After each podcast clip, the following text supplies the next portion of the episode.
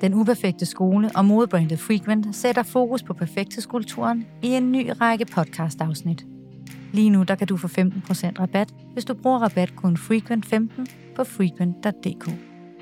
Serien har fokus på kvinders kamp mod det perfekte og på at skabe mere glæde hos den enkelte kvinde.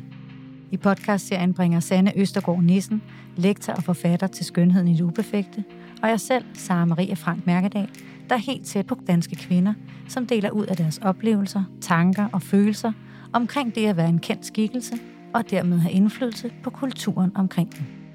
Jeg hedder Sofie Lassen Kalke, og øh, jeg er 42 år, og jeg er skuespiller. Og i dag er jeg her, tror jeg, fordi jeg har skrevet en bog, der hedder Ramt, 39 historier om at fylde 40, som udkom her den 2. november.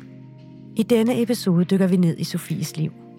For de sidste par år har hun brugt tiden på at tænke nærmere over livets størrelse og accepten af, hvordan det voksne liv er. Og selvom Sofie er et enormt afbalanceret menneske, så kan hun også nogle gange gruble over, at græsset er grønnere hos alle andre. Jamen velkommen, Sofie. Tak. Tak fordi du vil være her sammen med Sanne og jeg. Jeg er meget glade og beæret over dit selskab. Jeg er meget beæret over invitationen. Så dejligt, du er med. Og øh, lige præcis det, du nævnte før med hensyn til din bog, det er jo en af det, som vi gerne vil dykke lidt ned i, fordi i den tænker jeg, nu har jeg jo ikke læst den endnu, desværre, men det skal jeg jo selvfølgelig, så er der jo den her problematik med at finde sig selv og finde ro i at være den, man er. Og, øhm, og inden du skrev, eller da du gik i gang med at få ideen til den her bog, hvad var det, der var grundstenene til, at du tænkte, at du havde behov for at skrive den? Jamen, øh, jeg begyndte at skrive den her bog en dag. Jeg sad i svømmehallen med nogle af mine børn, der var til svømning. Og jeg sad og, op på de der sådan nogle stentrapper, man sidder på, og jeg sad og kiggede på dem, og de var så meget til stede i nuet og grinede og havde det sjovt, og jeg sad der på stentrappen i sådan en kæmpe stor leopardpels, som var alt for varm. Jeg havde ikke fået den af i al min klorstress, som jeg skriver. Og så sad jeg der og var sådan eller skulle være sådan den voksne, så jeg lige pludselig mig selv sådan udefra. Jeg så også min mor sidde på den samme trappe, fordi jeg havde gået til svømning i den samme svømmehal. Og lige pludselig så sad jeg sådan og reflekterede over, Gud, jeg, det, er, det er egentlig mig, der er den voksne her, og kiggede rundt på de andre forældre, som sad sådan i noget perfekt, sådan jeg til svømning med mine børnagtige tøj. Og jeg sad og kiggede på mig selv i den her sådan kunstige pels, eller sådan en leopardpels, og strømper, der var helt våde, jeg var våd i numsen, og, og jeg sad bare der og, og tænkte over det der med, at jeg følte mig så ufattelig lidt voksen, jeg følte mig.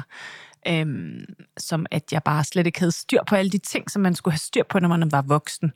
Øh, fordi så havde man for eksempel måske taget den der kæmpe pels af, man havde måske taget strømperne af, og alle de der ting, jeg lige pludselig slog mig selv i hovedet med. Og så kiggede jeg på mit barn, og så blev jeg sådan lidt... Øh, så blev jeg sådan lidt misundelig over på dem, der var børn, og tænkte sådan, hvorfor ej, bare det var mig, der var barn igen. Og fordi jeg følte mig sådan, at jeg ikke rigtig kunne finde ud af den der voksenrolle lige mm. der. Ikke? Mm. Og øhm, nogle gange synes jeg, at det er rigtig fedt at være voksen, og andre gange synes jeg ikke. Og det var ligesom sådan den drivkraft, som gjorde, at jeg gik hjem og skrev. Og så, jeg har helt klart skrevet den her bog for at underholde og for at røre. Altså sådan begge dele, fordi jeg synes, at i alt det sådan, de der store, sådan lidt lidt, lidt føle, føletanker. Der ligger der også enormt meget grin i, fordi jeg kan sagtens se mig selv udefra, bare roligt. Øhm, så i, når man står midt i alt det der, og synes det hele er, er hårdt, så synes jeg også, det er ufatteligt komisk og omvendt. Altså, så derfor så har jeg sådan prøvet at mixe det. Ja. Jamen, jeg tænker, jeg, kan, jeg genkender så meget følelsen af den der med, og øh, jeg, det er et kæmpe emne for mig for tiden, det her med at føle sig voksen. Fordi at at øh, man netop, lidt ligesom dig, har den der følelse af, at men der er rigtig mange punkter, hvor jeg bare ikke føler mig voksen, eller hvor jeg ikke ser mig selv voksen, og hvor jeg faktisk også engang man kan få sådan lidt mm, følelse af, at jeg tænker, men er det forkert, at jeg egentlig ikke har det sådan? Får du den følelse nogle gange, at du føler, at det er forkert? Ja, helt sikkert. Og det er jo egentlig også derfor, jeg har skrevet bogen, fordi øhm, jeg har jo sådan tænkt meget over alt det her det sidste stykke tid. Og det der med følelsen af at gå en tur i skoven, eller i byen, hvor man bor, eller på skolen, og man kigger på dem alle sammen, alle de andre voksne, og man tænker sådan, ej, de har bare så meget styr på det. Og man møder dem, og man spørger dem, Nå, men går det godt? Ja, det går vildt godt. Øhm, og så tænker man bare, nå, hvor vildt, det går bare godt for alle. Hvorfor er det så kun mig, der render rundt med alle de her tanker? Men hvis man så lige pludselig en dag i skoven siger sådan, Nå, for mig, der, jeg synes sgu sådan, det er lidt voldsomt, det hele. Så ofte så siger folk jo, ej, det synes jeg også. Ja. Og så er man ligesom i gang med en samtale, som jo faktisk først der bliver interessant. Eller hvis man sidder til et middagsselskab, og man ligesom åbner op. Alle sidder og har det godt, ser skide godt ud og har nogle fede liv, måske. Og man ligesom åbner op om et eller andet emne, så ofte så har alle det jo på samme måde. Mm. Så det er jo ligesom det der med, sådan, jeg tror, jeg kalder det sådan alle mellemregningerne, det der med, om det kan jo godt være, at man lige møder en, som siger, at hun har det godt i dag. Men hvad er historien op til, at man egentlig lige har det godt i dag? Har man arbejdet rigtig meget på de her tanker, eller på at få det godt? Og, altså, så jeg synes egentlig, det er sådan det, der er interessant, fordi altså, min bog hedder Ramt, men jeg har det jo godt i dag. Ja, ja. Altså, jeg har det jo godt. Jeg er et menneske i tri- total trivsel, men, men jeg er bare samtidig ramt af rigtig, rigtig mange tanker. Det er jo nok de tanker, som vi på en eller anden måde er heldige at få her midt i livet. Altså den der øh, mulighed for at dykke ned i, hvor det er, man står, og I måske endda for de fleste forhåbentlig stille sig tilfreds med, at det er sådan her livet, det er. Øh, lad mig lige vende tilbage til det der med at spejle sig i andre, fordi du siger det der med, når man først åbner op for posen, så er der faktisk også nogle andre, der har øh, klodser nede i samme pose. Så hvad betyder det for os, at vi spejler os i hinanden, eller kan spejle os i hinanden? Jamen, en af de ting, da jeg havde det her forskningsprojekt omkring perfektionisme, så noget af det, som vi, vi kan jo godt lide at have vores masker på, fordi så føler vi os trygge. Altså masker forstået på den måde, at vi bliver poleret, og vi siger, her går det godt, og jeg har det godt, og øh, alt er fint her. Men det er jo først, når relationen, altså relationen opstår jo først, når vi virkelig begynder at kunne spejle os i hinanden når du begynder at fortælle om denne her historie om, at du sidder der i svømmehallen, ikke, så kan jeg jo, jeg, kan, jeg ser det straks for mig, og tænker, nå ja, altså sådan har jeg det virkelig også, ikke? Og nogle gange så tænker jeg også, at jeg har lyst til at, at sådan at ringe på en klokke og sige, hvor kom, hvornår kommer der en voksen, ikke? der må være nogle andre, der har mere styr på det her end mig. Øhm, så det der med at have styr på tingene, det tror jeg bare, det er sådan en, en grundlæggende følelse, som, altså vi, får, vi opnår jo aldrig den der kontrol, fulde kontrol med, med livet. Så jeg tror bare, når vi så også kan spejle os i andres sådan manglende kontrol eller manglende styr på livet, så er det der, vi virkelig kan bygge en relation, og det er der, vi også kan falde til ro og, og blive tilfredse i os selv. Øhm, for så har man også den der følelse af, om så det, altså ikke, det er ikke mig, der er gået helt gag her. Altså, der, de andre har det sgu også af og til lidt, lidt mærkeligt, eller lidt svært, eller har nogle tanker, hvor man tænker, ej, det burde, jeg burde være voksen nu. Sådan burde jeg ikke tænke. Altså. Mm. Mm. Sofie, fandt du nogle ting inde i dig, som du ikke vidste var der, mens du skrev bogen? Altså nogle refleksioner eller nogle ting? Du har altid haft utrolig mange tanker. Øhm, så, men nej, men mere sådan, det som jeg er kommet frem til i løbet af de her år, det er ligesom det der med, at man, øhm, jamen, tror jeg, det der med at sådan hvile lidt mere i det hele, og ikke at, at have så travlt, og ligesom bare, også som du siger, Sanne, med, altså, jamen jeg gør det så godt jeg kan, og jeg, jeg knokler løs, og jeg styrter rundt, og nogle gange er det bare ikke godt nok, altså i forhold til at nå målet, som man gerne vil med det hele spiller. Men jeg kan ikke gøre det bedre. Øhm, og så også bare nogle gange sådan, øhm, ja, bare sådan være lidt mere til stede sådan i nuet og livet, end jeg måske altid har været. Ikke have så travlt og sådan nyde det her nu. Det er sådan... Det er det, du... Det er meget der, jeg er nu, men jeg ved ikke, om det er bogen, der har gjort det, men jeg har jo selvfølgelig skrevet bogen, fordi jeg blev ramt af de tanker, ikke? Men ja, så det er helt klart det, jeg sådan har fået ud af de her sådan, tanker, jeg det her med at have forventninger til sig selv. Nu startede du i en ung alder som skuespiller, og øh, formentlig også i, øh, altså selvom at perfekthedskulturen måske rammer os lidt mere, når vi bliver lidt større og mere bevidst. Jeg ved godt, at der er også mange børn, der er ramt af den, men, men i en så ung alder på en eller anden måde også blive vurderet, og også vurdere sig selv i forhold til det, man skulle præstere, fordi der var nogen, der målte og vejede det. Hvordan har det været for dig? Mm, jeg, jeg tror egentlig, jeg er sluppet meget godt igennem. Altså, jeg tror egentlig ikke, jeg sådan har haft... Selvfølgelig har jeg nogle gange sådan, du ved, op til en premiere i en ung alder, haft, øh, haft det sindssygt dårligt, eller, øh, men det har jeg sådan set stadigvæk den dag i dag, og øh, det tror jeg er fuldstændig fuldstændig almindeligt. Altså følelsen af, at øh, livet stopper. Altså der er ikke noget liv på den anden side af den her premiere, fordi det hele, det, altså man er så presset og øh, forventninger til sig selv og så videre. Så, men jeg har jo også været sådan i nogle vilde situationer, som, som ung, sådan stor teaterpremiere og sådan noget. Så, så jeg tror ikke, det er mærkeligt, at jeg har, har mærket de der sådan forventningspres, det der forventningspres til mig selv i ny og næ. Men jeg synes ikke sådan i hverdagen, der synes jeg altid, at jeg sådan har, har hvilet enormt meget i mig selv egentlig. Jeg har altid været kendt som den, der rodet og gik i tjusket tøj og ikke kunne finde ud af at sætte tøj sammen og sådan noget, når jeg tænker tilbage. Og et eller andet sted, så ser jeg nu som 42-årig, at det faktisk er et godt tegn, at jeg på ingen måde prøvede at leve op til et eller andet øh, idealbillede af øh, noget som helst. Mm. Fordi øh, det var egentlig først, da jeg sådan var lidt ældre, jeg begyndte sådan at tænke over, hvordan man på nogen måde sådan kunne rydde lidt op og sætte noget tøj sammen, så det så fint ud. Men har det givet dig, altså, hvad, fordi jeg tænker, det er jo en, en enorm sådan, øh, frihed at have, ikke at skulle øh, sætte sig selv i en situation, hvor man øh, hele tiden har forventninger, ikke kun til sig selv, det har vi snakket meget om her, at, at man også har forventninger, eller tro, at andre har forventninger til en. Tror du, øh, for at tage billedet frem fra nutidens billede, tror du, at de sociale medier, som egentlig ikke rigtig var eksisterende dengang vi var unge, for det er jo ved at være noget tid siden, at jeg ved godt, de har eksisteret i lang tid, men de var jo ikke så eksisterende dengang, og dengang, hvor du begyndte at komme frem og, øh, som sku, ung skuespiller. Mm. Tror du, det har været til gavn for dig og den tid, at de sociale medier ikke var eksisterende?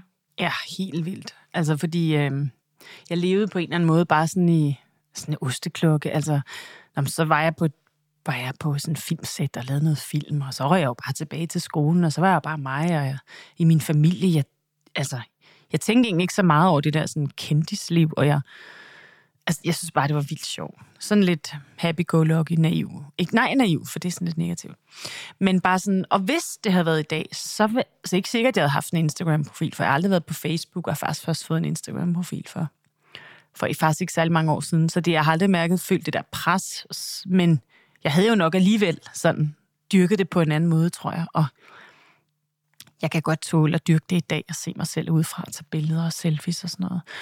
Men det er altså noget andet at gøre det, når man er øh, ung og lever det der sådan liv i, hvor nogen øh, synes, det er interessant at følge en, så tror jeg altså, det er meget lettere sådan at føle sig presset til at se godt ud og bruge filter, og er mit ansigt nu pænt nok, som det er, og skulle jeg få nogle større læber, fordi det ser pænt ud på billeder og alt det der, som virkelig mange unge, helt unge, mm. øh, tænker over. Øh, så jeg er da mega glad, og jeg tror helt klart, det har været min store held, at det er nogle år siden, at jeg var igennem det. Nå, men jeg kan mærke det selv. Ja. Altså, jeg kan også, øh, jeg kan godt tænke, hvis det havde eksisteret dengang, hvordan havde det så påvirket mig? Mm. Også fordi, at jeg, øh, ligesom du jo også har børn, der efterhånden kommer op i en alder, hvor de muligvis begynder at se anderledes på sig selv, da du også, Sanne. Mm. Eller du har jo faktisk børn, der er i den alder nu. Mm. Øh, så, så den der påvirkning, som vi får øh, via de sociale medier, jeg ved godt, at vi har snakket om det også tidligere i nogle af de andre podcast, men hvad er det, at Hvordan er det, at det har eskaleret i forhold til perfekthedskulturen, når vi kigger på de sociale medier? Det er jo i hvert fald det her med, at vi før, der kunne vi jo se det i magasiner og tv, og, og lige pludselig, altså, at der kunne vi måske distanceres lidt mere. Jeg kan da godt huske, at man så MTV og tænkte, ej, jeg vil da godt se sådan der ud, og kunne, nej, jeg tænkte, jeg kunne danse sådan der, og alt det her. Men, men det er alligevel noget andet, når det konstant er vores nærmeste, vi også bliver konfronteret med, hvordan de ser perfekte ud. Og så og er det jo lidt fra skolen og ja, sådan noget. Ja, mm. og så hele den der mekanisme med at få likes og delinger og kommentarer og så videre. Altså det er jo den der med, at man hele tiden kan vurdere sig selv op imod de, den der ydre faktorer, ikke? Og når man taler om sådan inden for motivationsforskning, så taler man sådan om ydre og indre motivation. Og det bliver sådan meget den der ydre motivation, at man ligesom bliver skubbet til at sige, okay, det der opslag kunne de godt lide, for det var der mange, der likede. Og, altså kan man ligesom blive sådan helt hypnotiseret ind Kom i... væk fra sin egen kerne, måske? Ja, ja sådan kom ud af sig selv i forhold til at tænke, jamen så skal jeg også præstere, så skal jeg være noget i forhold til det her, som man måske i virkeligheden glemmer at leve livet der, hvor livet egentlig er. Fordi at man hele tiden bliver så optaget af, jamen, hvad, hvad, hvad, hvad skaber det her? Det er jo sådan en form for spillemaskine, ikke? Altså, er heldig i dag. Altså, hvad lægger jeg ud i dag? Hvad, hvad, hvad siger folk så til det? Ikke? Altså, så det, vi glemmer lidt at, at, at være i os selv og, og få, få den der ro, som vi jo gerne alle sammen vil have. Sofie, før der nævner du det her med, at, øh, at på, du nævnte også lige nu her, da Sanne var i gang med at snakke, det du siger på skolen, og jeg blev faktisk mærke i, før da du nævnte det der med at sammenligne sig, at det er i real life, hvis man kan tillade sig at sige det sådan. Det er faktisk enormt øh, befriende på en eller anden måde, at du er, øhm, at du ikke er digitalt fokuseret, eller det ved jeg ikke, om du er, men ud fra det, du siger nu, så er det meget sådan, når dem, du møder på skolen, dem, du så i svømmehallen, øhm, hvilket gør det sådan enormt autentisk. Er der nogle gange, hvor du alligevel bruger de sociale medier til at sammenligne dig selv med andre? Ja, altså helt klart. Jeg er jo også en del af de sociale medier, så jeg er på ingen måde... Øh, øh, hvad hedder det? hvad hedder det, sådan ren i det Nej. med at øh, sammenligne mig selv og få følelsen af sådan, ej, hvor, hvorfor har de sådan en fed ferie med børn, der bare smiler, og alle er glade, når vi lige har været på en ferie, hvor alt var kaos. Altså sådan nogle tanker kan man jo få helt vildt meget. Og det mm. øhm, så der er jeg på ingen måde øh, for god. Men alligevel så har jeg sådan en i mit baghoved, som siger, men det er jo bare et Instagram-billede, men det nærer mig alligevel. Altså, men jeg har sådan en, jeg har sådan en indre stemme, der siger, det er jo ikke sikkert, at de har siddet og smilet hele tiden på den ferie. Nej, det er jo det er jo kun sikkert, de fem det, minutter. Det kan der. jo godt være. Men den, og det siger virkelig meget. Nu er det bare lige et eksempel. Ja, ja. Og det siger min indre stemme virkelig meget. Men den er der alligevel sådan lidt, når jeg ser dem, når det er dem, som har sådan en fed ferie, hvor alle smiler hele tiden og er glade, og de skåler i solnedgangen. Og, altså, så det er jeg slet ikke for god til, men jeg har sådan en rimelig indre kerne, der slår mig i hovedet. Så det er sådan lidt en kamp. Mm. Ja. Og det er jo bare det. Det er jo fordi, jeg sådan, det er jo det, der... Eller hende der, hun, ej, hun har bare vildt meget at lave, og hun arbejder bare hele tiden, og hun har vildt fede jobs og har fede tøj på samtidig. Men det er jo fordi, det er de ting, der rykker i mig. Hvis jeg var ung og bare kun tænkte på at have en pæn hud og pæne læber på billeder. Ja, ja, så var det noget andet, så du lagde mærke til. Så var det jo det, jeg lagde mærke ja. til. Mm. Og konstant synes, at ej, hvorfor ser jeg ikke sådan noget? Hvorfor har jeg bumser, når hende der fra 8. aldrig har? I hvert fald ikke på billeder. Altså sådan... Mm. Men det er jo det, der er eskaleret med, med perfekthedskulturen, som er blevet meget mere integreret i vores samfund, fordi vi jo på en eller anden måde ikke kan komme udenom den, som blandt andet af de sociale mediers skyld. Mm. Eller i hvert fald en kæmpe påvirkning af det. Fordi, at øh, som du sagde før, vi kan jo godt sammenligne os med folk i svømmehallen. Eller øh, folk over på skolen, som altid ser så overskudsagtige ud. Jeg, jeg kommer også altid sådan halvstasen og tænker, ej nej nej, allerede fem minutter for sent, og øh, rundt på gulvet. Og, og kan også få den der følelse af, at jeg tænker, det er da utroligt så roligt, de andre de tager det. Det ser ud som om, de har læst alle beskeder på Aula, ikke? og jeg er stadig enormt meget bagud. Øhm, og, og, og, og, så derfor kan vi jo godt spejle os i, i den, det, det, der er nu. Men perfekthedskulturen er jo eskaleret på grund af de sociale medier. Så hvordan, øhm, hvordan kan vi undgå at blive for påvirket af øhm, det, vi ser på de sociale medier, som jo på en eller anden måde er mere glansbilledagtigt, end det, der er i virkeligheden, selvom vi også føler selv, når vi ser på skolen eller i svømmehallen, at tingene er gode, så er det jo vores egne tanker omkring, hvad det er. Men der på de sociale medier er det jo faktisk dem, der decideret viser det, skriver om, at det er så skønt og dejligt, øh, som påvirker os. Så skal vi slukke for dem. Altså, jeg tror helt ærligt, det er der. Altså, hvis vi ikke skal lade os påvirke, så bliver vi nødt til at slukke. Altså, så hvis man er kommet ind i en bølge, hvor man er så påvirket af det, så, øh, som, altså, det, det du beskriver, det tror jeg, vi alle sammen har. Så kigger vi lige på de der feriebilleder, eller de der, som, rejser. der var en, der har tabt sig 15 kilo og ser helt fantastisk ud, og stråler og overskud, og jeg ved ikke hvad. Og så sidder man der og tænker, hold da op, altså corona har vist ikke været der øh, og, og overtage deres liv. Men det der med, hvis man virkelig synes, man er påvirket af det, så, så, så selvfølgelig så er så det er jo en kur at sige, så slukker jeg for de der medier, eller trækker mig ud af det i noget tid. Men for nogen, og det ved jeg jo også, det er det jo for jer begge to, at det er jo også et job og et erhverv, altså at kunne, kunne være på de der sociale medier. Og det er jo, det er jo blevet for rigtig mange mennesker. Ikke? Altså det er det jo det der med, at hvis man ikke har en profil der, og hvis man ikke på en eller anden måde kommer til, til ord der, jamen så, hvem, hvem er man så, og hvad kan ens fremtidige arbejdsgiver og alt muligt så finde en?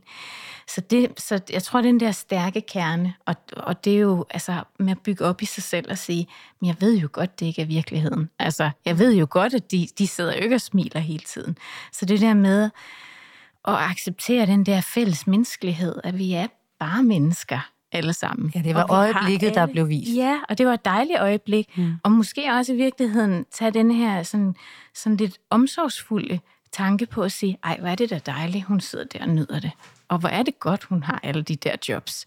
Det synes jeg, der er dejligt for hende. Altså, jeg ved godt, det lyder sådan, åh, nu skal vi bare være øh, omsorgsfulde og bare kunne fagne det hele. Men jeg tror egentlig, hvis man kan finde den der stemme frem i sig selv, hvor man tænker, altså tænker gode tanker på andres vegne. Det ved vi inden for, øhm, sådan, der er sådan en loving kindness meditation, øhm, som man taler meget om, og det er, at man ligesom sender sine positive tanker ud på andre, og sender de der bølger af, at man, øh, må du have det godt, må du have et godt liv, må du have en dejlig dag. Altså det der med at tænke positivt omkring andre mennesker, det får en faktisk også ens eget øh, humør til at, at stige. Mm. Så det er jo den, fordi det, det, der sker, det er, at vi bliver kritiske over for os selv, når vi ser alle de andres gode liv. Ikke? Så hvis man måske kunne vende den om og så sige, "Nå, nu tager jeg den der barmhjertighedskappe på, og så siger jeg, hvor er det dejligt, at de har lige det øjebliksbillede, og hvor er det da også dejligt, at hun har lyst til at dele det med os andre. Mm. Altså, så tror jeg i virkeligheden, vi kan komme lidt nemmere omkring det, mm. hvis vi ikke bare skal vælge at slukke for de der medier, som jo egentlig ikke er en option for mange af os. Mm. Jeg kan huske, at også i sommerferien, hvor jeg, nu har jeg børn på nogle forskellige aldre, på sådan en sommerferie, og fuldstændig kaos på sådan et hotel herhjemme, hvor vi prøvede at få nogen til at spise, og det endte med, at min mand bare sad helt alene med det der bord, og jeg styrtede rundt, og børnene i hver sin retning, og der blev jeg da også ramt af sådan nogle tanker. Og det var sådan noget med henblik faktisk, med henvisning til et Instagram-billede af nogen, jeg kender, og jeg siger sådan, hvorfor kan deres børn bare sidde og tegne, og, øh, og et eller andet at spise, drikke saft, og alle er glade, og der er ro, altså sådan, og ikke vælter restauranten. Altså det der med, at man er så hurtig til at dømme. Men altså, ja. Jamen i hvert fald øh, hurtigt til at kritisere sig selv. Ja, ja, kritisere ikke? sig og selv. den øh, Ja, ja, situation, det. man er Ja, i. ja. Og det er jo en ting, som vi, vi har. Altså mange af os har jo den der sådan indre hammer, hvor vi tænker sådan, "Jamen, det er da også utroligt, at jeg ikke kan få det til at fungere. Jeg tænker, jeg tænker også virkelig tit over det. Mm. Øhm, jeg gør det lidt ligesom dig, fortæller mig selv, at øh, en, en ting er, at det er jo ligegyldigt, hvordan alle andre har det, så længe at jeg får mit liv til at fungere. Men, men også at sige, at det er også kun et øjebliksbillede. Der er jo nogle gange, hvor deres børn forhåbentlig, eller ikke forhåbentlig, det ønsker, jeg ønsker jo alt godt og dejligt for alle andre. men, men der er jo øjeblikke, hvor tingene ikke bare spiller. Sådan er det jo for os alle sammen. Ikke? Så man skal overbevise sig selv om, at det er sådan. Mm. Og det er jo også fordi, vi har, altså, det er jo helt normalt, at vi sammenligner os. Altså, det er jo den måde, vi er jo også også en motivation, På. ja. Det er en motivation, men det er jo sådan helt vores grundlæggende måde at lære ting på. Det er jo at se, hvordan gør andre. Mm. Så hvis vi så også ser på alle de andre, det er jo også derfor, det kan være så altafgørende, om man er meget på de her sociale medier, i forhold til, hvilken alder man er. Fordi man bliver jo bare enormt påvirket af det, man ser og tænker, jamen sådan skal jeg være. Og der har vi jo i vores alder jo mere i stand til at distancere os, fordi vi ikke er vokset op med de der medier. Så vi ved også godt, at folk kan sætte filtre på, og vi har også alle sammen arbejdet inden for marketingbranchen, så vi ved jo også godt, at man kan gøre alt muligt med billeder. Øhm, men, men det, altså, som helt ung menneske, når man lige er i sin, sin udviklingsfase i forhold til at finde ud af, hvem er jeg? Og det bliver man jo måske aldrig helt færdig med. Men, men der kan det bare være så altafgørende det der med, hvem er det egentlig, man spejler sig i og sammenligner sig med? Men Ja. også at, Nej? Ja. Men også, at øh, normalt for mange år siden, i gamle dage, der var man jo i skolen, og så havde man nogen, og, og hende fra 8. og hende fra parallelklassen, og det er alle dem i min klasse, de ser sådan ud, og så havde man tanker om det. Så kom man hjem, og så slappede man af. Så havde man familiens ro, mm. eller den ro, man nu havde i derhjemme, og så blev man ikke ligesom konfronteret med de ting. Så havde man ro, indtil man mødte ja. næste morgen. Og så, måtte, så kæmpede man i de der ting over i skolen i seks timer, og så gik man hjem igen. Mm. Men i dag er det jo bare 24 timer i døgnet. Ja. Og det er det jo vidderligt for nogle børn, 24 timer i døgnet, mm. fordi de ligger med den med telefonen på mm. deres hovedpude og ikke slukker for den, og øh, bliver vækket af notifikationer, og skal igen konfronteres. Prøv at tænke at skulle konfronteres i nattesøvn nærmest, og lige inden man lægger sig på puden, hele tiden med, hvordan dem fra skolen ser ud, ja. og hvad de laver, hvem de er sammen med. Og, mm. Altså, det er, jo, det er jo virkelig et pres. Altså, jeg får helt Kæmpe stress pres, bare ved at ja. tale om det. Det er et enormt pres. Øhm, og øh, i forhold til det, og presset med at blive eksponeret, eller øh, at, at man hele tiden bliver, bliver vist, så er det jo sådan, at øh, på vores profiler, jeg har, jeg har mange selfies, og det er ikke, fordi jeg altid synes, det er fedt at lægge et selfies op, men det, det er jo nogle gange det nemmeste billede at tage af sig selv. Øhm, og når du lægger billeder op, øhm, Sofie, tænker du så over, at der faktisk er nogen, der også ser dig som øh, et ideal eller en, et mønster? Altså hvis folk ser dig, jeg ved godt, du er meget enormt ærlig også og snakker om, at øh, nu er det godt, du sidder med det her glas vin, fordi nu er der endelig tid til at puste ud. Men der er jo nogen, der alligevel sidder og kigger på dig og tænker, okay, men så ser hun også virkelig godt ud, selvom hun har haft sådan en hård dag, eller mm. øh, det er også vi snakker om den anden dag, det der med, det er også nemt at sige, fordi du er også pæn, øh, eller altså, der, der, tænker du over, når du lægger noget op, hvad det er, andre kommer til at tænke? Jeg føler faktisk ikke det der pres, øhm, fordi jeg, altså nogle gange så laver, altså jeg, jeg, jeg, jeg tænker faktisk ikke så meget over det. Nogle gange så lægger jeg et billede op, hvor jeg ikke er så pæn, og så nogle gange så tager jeg det pæne af dem, og Øhm, jeg tror, jeg har det sådan lidt... Øhm, ja, jeg tror, jeg har det sådan lidt... Øhm, jeg, jeg, jeg gør, hvad jeg vil, -agtigt. Men det er jo også fordi, at jeg føler, at jeg er naturlig, og så har jeg selvfølgelig nogle gange noget sminke på, og det er et pænt billede, og, men, men det er ikke sådan, at jeg... Altså, jeg synes selv godt, at jeg kan stå inden for det, jeg gør. Mm. På mine sociale medier. Om end, at selvfølgelig ved jeg, at det kan da godt være, at der er nogen, der har lagt en make op på mig, eller at jeg ved, øh, hvilke lys, der er pænt, osv. osv. Men, øh, men jeg synes egentlig, uden sådan faktisk at tænke for meget over det, så føler jeg sådan, at jeg godt kan stå inden for det, jeg ligesom lægger ud. Ja, men tror du, der er andre, der tænker...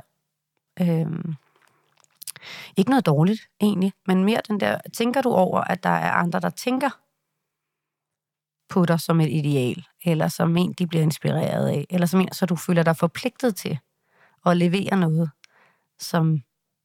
Altså, du, Sanne var inde på det lidt før, det der med, at nogle gange, så, hvis man så får rigtig mange likes på et mm. billede, som fungerer rigtig godt, så bliver man draget over. Jeg ved godt, du har lidt har været inde på, at det, det er meget naturligt for dig. Mm, men jeg tænker faktisk ikke over det, altså, og jeg føler mig ikke forpligtet til noget som helst. For eksempel så var jeg også gravid øh, her for nogle år siden, uden overhovedet at lægge øh, et billede på om min graviditet. Og hvis jeg ligesom følte en eller anden form for, for forpligtelse eller alt sådan noget, så, så, så havde jeg jo gjort det. Altså jeg tror bare, at jeg lever på de sociale medier og lægger 100% det, øh, som jeg selv vil mm. på, og føler mig ikke forpligtet og tænker egentlig ikke sådan over, hvad, hvad folk tænker over det. Og jeg ved godt, at jeg har mange, rigtig mange følgere, men alligevel så jeg bruger egentlig ikke så meget tid til at tænke over det. Men jeg vil tænke over, jeg vil alligevel tænke, jeg tror måske ubevidst, jeg tænker over det. Øhm, jeg tror ubevidst, det ligger der, men jeg kan bare, jeg, jeg bruger ikke sådan alligevel så meget tid på at tænke over, hvad jeg burde. Nej, så du føler dig rimelig som afbalanceret i ja. forhold til det. Ja. Noget, du så måske øh, har følt dig, øh, jeg ved ikke, jeg vil ikke kalde det knap så afbalanceret i, men som du i hvert fald har grublet lidt over og tænkt lidt over, det er jo så den bog, som vi så lige kommer tilbage til nu, for det var den, vi startede med at snakke om. Hvad er der af ting i den, som... Øh, eller hvad... Jo, jeg glæder mig faktisk til at læse den. Mm. Ikke? Det er en uh, problematik. Jeg har jo selv på et tidspunkt også lavet en podcast om det her med at være midt i, midt i livet. Mm. Øh, og, øh, og er super nysgerrig på det, fordi jeg er jo også entreret det famøse 40 hjørne øh, for efterhånden også et par år siden. Og følelsen af, at øh, livet på en eller anden måde forandrer sig, ikke i forhold til ting omkring mig, men i forhold til min egen refleksion af tingene, hvor jeg var i livet.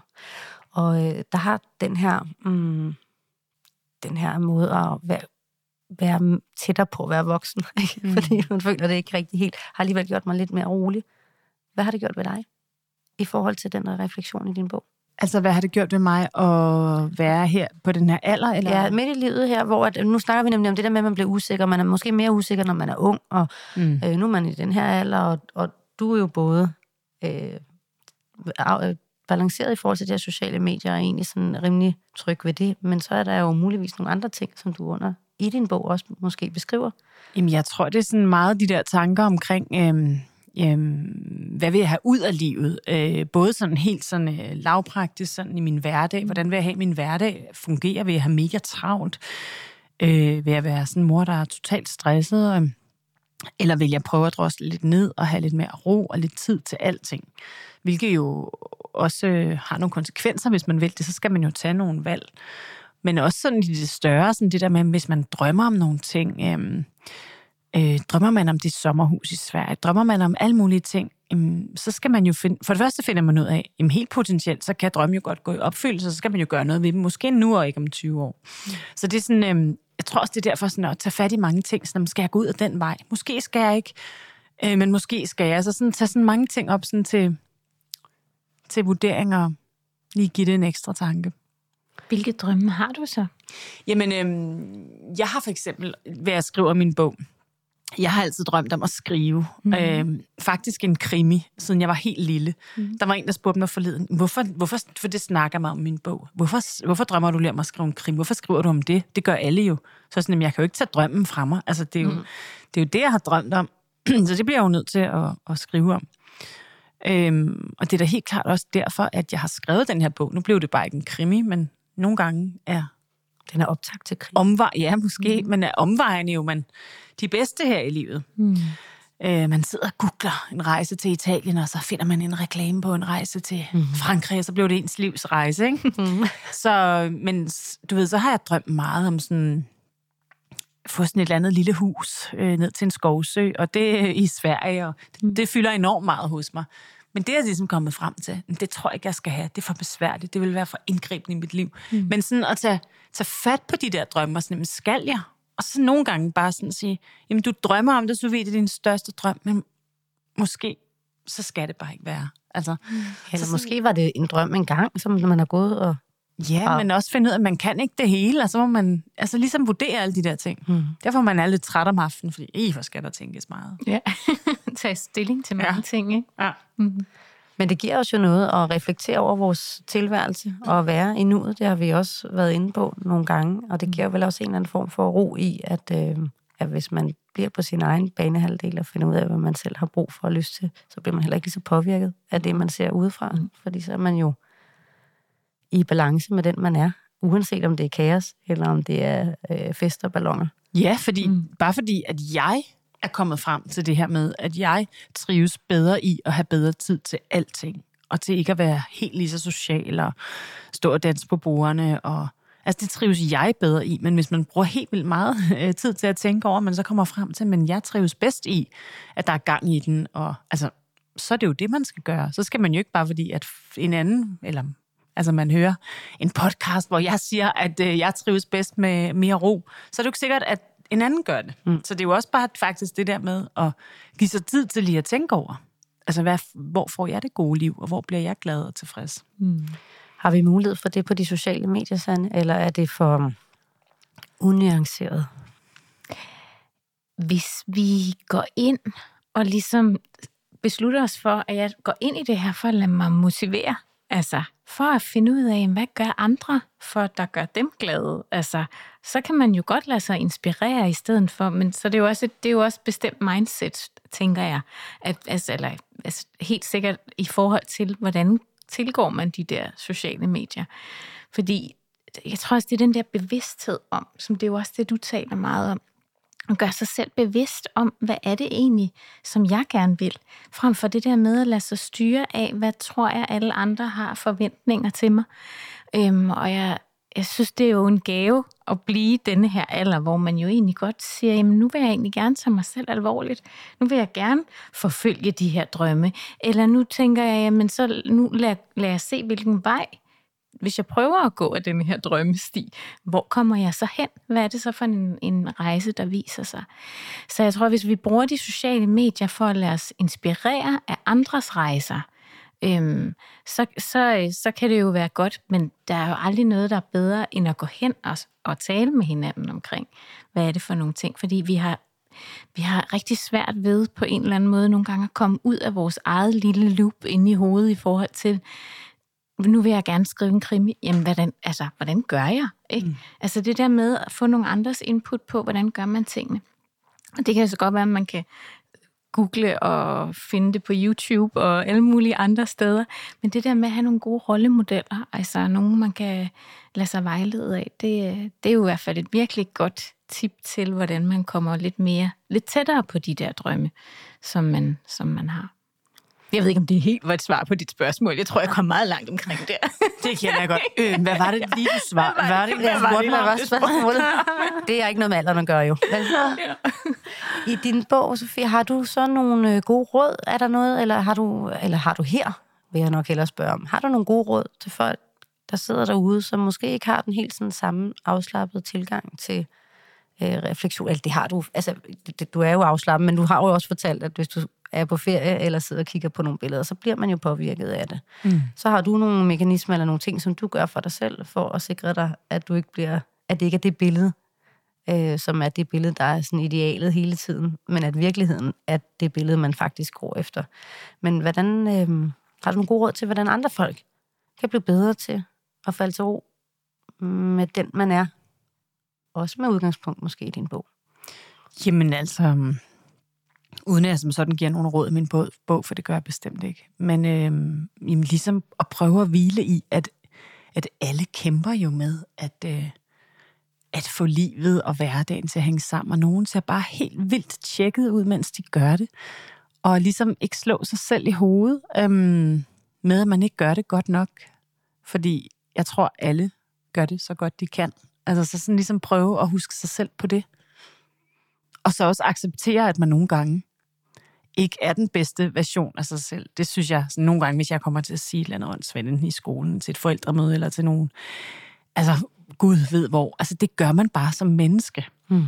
Altså er den version af mig sig selv, som man ikke synes er så fed. Og så lad være med at slå sig selv så hårdt i hovedet med det, og tænke, jamen sådan er det bare at være menneske. Altså der er- lever jeg ikke op til den version, som jeg altid gerne vil. Men øh, og så lad være med at bruge mere energi på det. Det kunne jeg godt gøre mere, da jeg var yngre.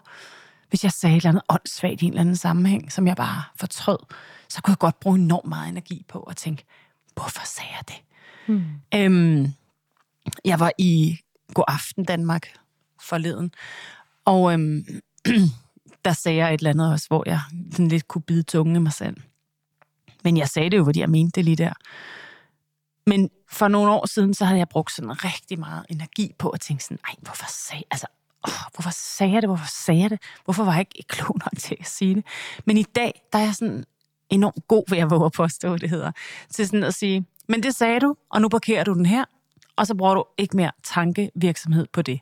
Fordi jeg vil hellere, og fordi jeg vil egentlig hellere, det har jeg ligesom tænkt mig over, vil hellere være en, som, som siger for meget, end siger for lidt, som siger, hvad jeg tænker, end alt for meget tænker over, hvad jeg siger. Og så bliver man jo også nødt til at slutte fred med det, når, når så ryger et eller andet tvæt ud af munden på en. Så det tror jeg også, det der at give sig selv øh, plads til at være et menneske. Ja, så er der jo en del af det her med, at øh, det finder man jo ud af, når man kommer op i, i øh, vores alder, som er jo stadig en ung alder, at øh, som vi lidt startede med, det her voksenliv, som formentlig er lidt anderledes, i hvert fald for mig, end jeg forestillede mig, at voksenlivet skulle være. Fyldt med alle mulige forhindringer og bekymringer, men også fyldt med langt mere øh, fest og farver og, øh, og øh, hvad hedder det, altså alt, det rummer meget mere voksenlivet. Men i Vi det, lever stadig. Ja, jo, men også bare det der med, nej, men også bare det der med, man at har det jo, altså man tænker nogle gange, de der voksne mennesker, ej, det er så kedeligt, ikke? Så er det jo ikke. 40. Vildt. ja. Men, men det er jo en del af det der, øh, som også er det helt vildt fantastiske ved måske at finde ro i, at livet rummer alle de her ting. Og når man nu bliver voksen og prøver at agere voksen i sit voksenliv, så falder man også til ro med, at tingene er sådan.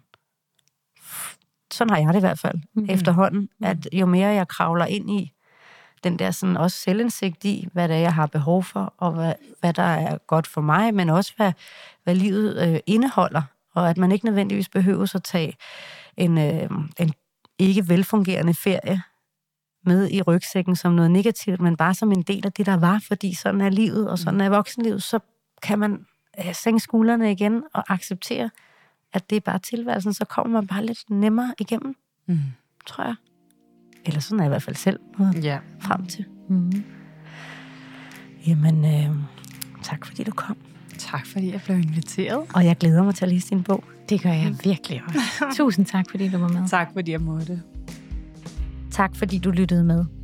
Podcasten blev bragt i samarbejde med modebrandet Frequent. Frequent ønsker, at alle kvinder skal have det godt med sig selv og føle sig smukke. Lige nu der kan du få 15% rabat, hvis du bruger rabatkoden FREQUENT15 på frequent.dk.